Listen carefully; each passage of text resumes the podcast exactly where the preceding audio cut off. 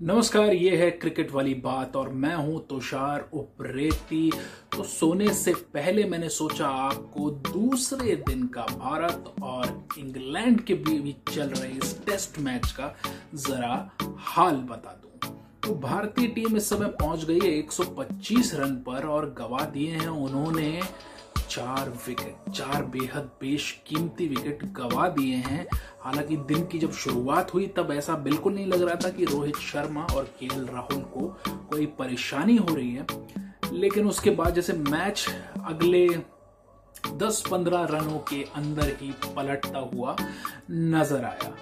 तो भारतीय टीम अभी भी चल रही है। अट्ठावन रनों से पीछे एक सौ तिरासी बनाए थे पहली पारी में इंग्लैंड ने और हुआ कुछ यूँ कि एक गलत शॉट, जिस शॉट पे अक्सर रोहित शर्मा को छह रन प्राप्त होते हैं, एक गलत शॉट और सीधा कैच थमा दिया उन्होंने। गेंदबाज थे सैम करन। बहुत खेला आईपीएल में, लेकिन फिर भी उनसे गलती हो गई इसके बाद जो हुआ, वो बहुत ही ज़्यादा काबिल तारीफ़ है जेम्स एंडरसन के लिए।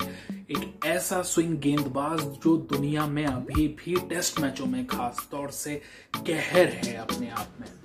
तो उन्होंने पहले निपटाया चेतेश्वर पुजारा को। जी हाँ चेतेश्वर पुजारा बहुत ही कम स्कोर पे डबल डिजिट भी नहीं बना सके वो। वापस लौट गए और सेम हाल रहा विराट कोहली द ग्रेट का।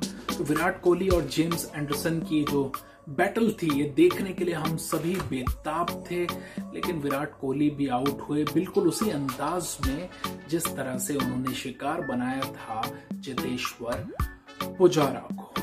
तो ये रहा कुल लब्बो लुबाब दूसरे दिन के इस मैच का। और कहीं ना कहीं जो भारतीय गेंदबाजों ने एक एडवांटेज इंडिया को लेके दिया था, वो कहीं ना कहीं मिस होता हुआ नज़र आ रहा है। हालाँकि अभी भी क्रीज पर मौजूद है के राहुल और उनका साथ देने के लिए आ गए हैं ऋषभ पंत। बड़े आड़े तिरछे से शॉट मार रहे थे ऋषभ पंत और बारिश आ गई और उस वजह से मैच स्थगित कर दिया गया।